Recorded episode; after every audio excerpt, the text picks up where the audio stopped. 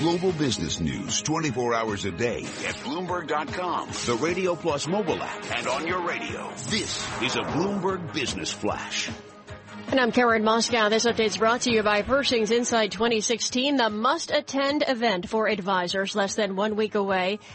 Uh, June 7th through the 9th. If you haven't registered, you still can visit insight2016.com. That's I-N-S-I-T-E 2016 Dot com. Chicago Purchasing Managers Index has just come in. The reading of 49.3. Analysts were looking for a reading of 50.5. Saudi Arabia considering the sale of as much as $15 billion of bonds this year, encouraged by investor demand for Qatar's recent issue that according to people with knowledge of the matter, billionaire investor Carl Icahn has taken what he called a large position in drug maker Allergan. Icahn also said he's very supportive of Allergan Chief Executive Brent Saunders, who Icahn helped place at Forest Laboratories, which was later bought by what is now Allergan. Stocks this morning, little change to higher. The S&P 500 up a tenth of a percent, up two points to 2101. Dow Jones Industrial average up 11 points, that's less than a tenth of a percent to 17,883. The Nasdaq's up two tenths percent or eight points to 4942. 10-year Treasury down 830 seconds. The yield 1.87 percent. Yield on the two-year, 0.92%. NYMEX crude oil up 1.1% or 54 cents to 49.87 a barrel. COMEX gold down two tenths percent or $2 to 12.1470 an ounce. The euro, $1.1165. The yen, 111.19. That's a Bloomberg Business Flash. Tom and Mike. Karen, thanks so much. Michael, we're now going to do a section on romantic coupling. Help me here. Uh, you need or lack there. thereof on romantic Actually, coupling. Actually, I um, you have a recent graduate in your family. I don't I we all? And I'm just wondering if you're preparing the guest bedroom. Uh, for for the progeny okay. to return home. Fortunately, why you got me the Bloody Mary with gin in it this morning. Why don't you interview the good Mr. Fry to clear us of our depression? Uh, Richard Fry is a senior researcher at the uh, Pew uh, Institute Research uh, Institute, and uh, they have done a study of those who are returning home. More uh, people in the 18 to 34 year old category are living with their parents uh, f- uh, than uh, living with a spouse or partner, the romantic attachment Tom was talking about. Uh, first time in more than 130 years that we are seeing that. And I guess, Richard, the, the, first question is um, why? obviously, 2008, 2009, everybody lost their job and had to move back home, but the economy has picked up since then. Yeah. Um, the, what the report analysis shows is yes, since the Great Recession, there was an uptick in young adults um, living with their parents, but this actually is much longer in the making. Uh, in 1960, about one in five young adults were living with their parents.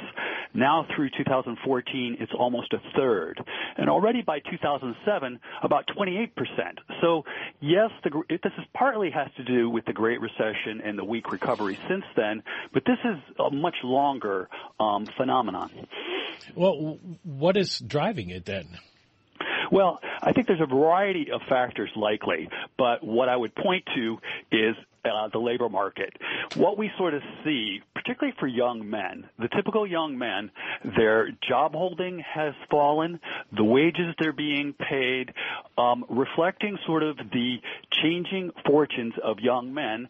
Um, they are both um, not partnering, as well. It's likely the case that um, their ability to live independently, which um, is expensive, um, that has been curtailed. So I would sort of point for, particularly for young men, their declining prospects, which has been noted by many labor economists. As always with Pew, just congratulations on just an incredibly clear, detailed uh, report. You do take it back to the late Depression year 1940, of course.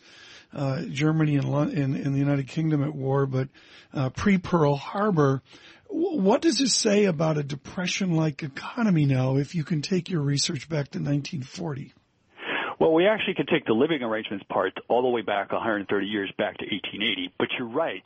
1940 is sort of a bellwether for um, young adults living with their parents. And there, that was the record high. 35% were living with their parents.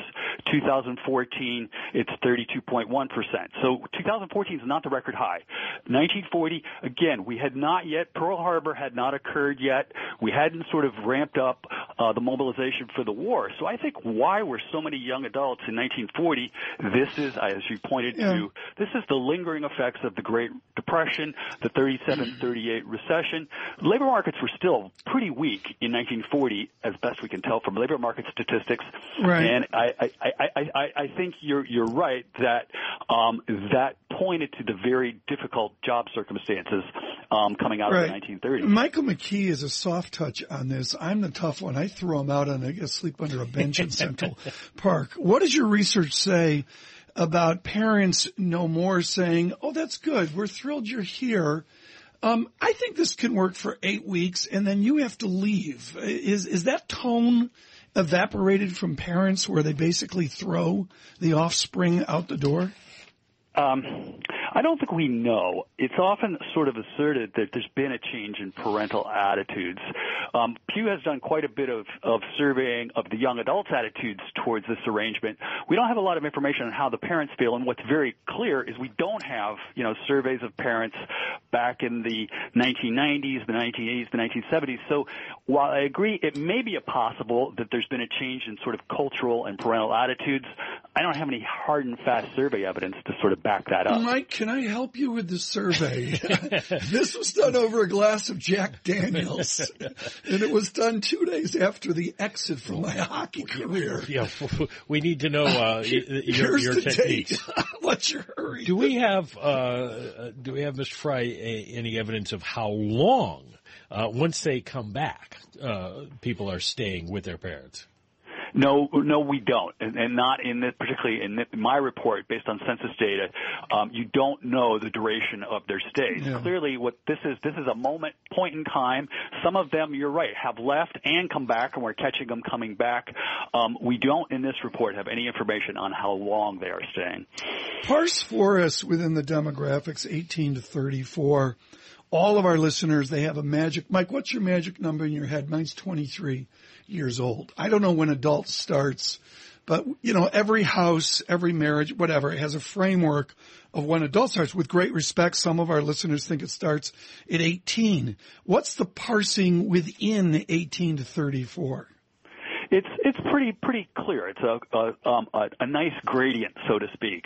Um, the 18 to 24 year olds will be the most likely to live at home and yeah. the least likely to be partnered. And then by the time you're 30 to 34, m- many fewer of them are living at home, and they're more likely um, to be partnered. Having said that, okay, the increase since 1960 in both living with your parents and the fall off in sort of um, being out on your own with a partner in your own household, you will see that for 18 to 24, 25 to 29, and yeah. the older young adults. The increase is apparent among all age groups among the young adults. So, uh, uh, is there a, a, a demographic um, breakdown of who lives with whom here? Um, yes. You, what you'll tend to see, and the report sort of points this out, is this phenomenon, this tipping point of being more likely to live with your parents than um, with a spouse or partner, often in your own household, is much more sort of um, has occurred more quickly for racial and ethnic minorities. Already by 1980, African Americans were already more likely to be living with their parents um, than with a spouse or partner. For Hispanics, they crossed over in 2011. Sort of associated with this, you sort of see a very clear um, sort of uh, educational relationship. Um, high school dropouts, they crossed over in 2006. High school graduates, those who had just stopped their education in high school, 2008. For those with some college or associate's degrees, they crossed over in 2010. And now by 2014, young adults college graduates, young adults with at least a bachelor's degree, they are the only educational demographic that is more likely to be, you know, married or cohabiting off in their own household than um, living with their parents. So it's mm-hmm. again, it's more racial ethnic minorities, and it's more a phenomenon of the less educated. This is what else are you working on? I mean, Pew folks, go to the Pew Research Center website And there's any number of brilliant things. Oh, uh, they just did a definitive story in the middle class. The Financial Times played up big. They have Eileen Patten with their Latino population uh, analysis is stunning and certainly germane to the election. Richard Fry, what else are you working on right now? Um, we are, I'll continue to sort of monitor um, young adult living arrangements clearly, um, but we are increasingly sort of ramping up for a major project on the future of work. And um, yeah sort of uh, so that's sort of yeah. occupying some of myself and my oh. colleagues' um, time. So well, don't don't come to us because Mike and Mike McKee and I we don't have a real job. I mean, we don't we don't do it. Richard, Fry, congratulations on a. I know somehow I think this will, uh, Mike. I think one or two copies of this in the basement will look good. Uh, yeah, this when when your recent graduate returns home for the first time in the modern era, living with your parents. Um, it's got to be you got to you got to make it uncool, right? Yeah, you have to. Richard Fry, thank you so much with Pew Research. So this is what an interesting, interesting Tuesday. Yeah. What a great great uh, group of of guests from yes. top to bottom. Jobs Day. Uh, there's the ECB before that. Jobs Day on Friday. Again, we'll go beneath the headline data. Friday morning at 8.30. We are produced with enthusiasm by YUN. Ken Fallio, our global technical director. Bloomberg Surveillance.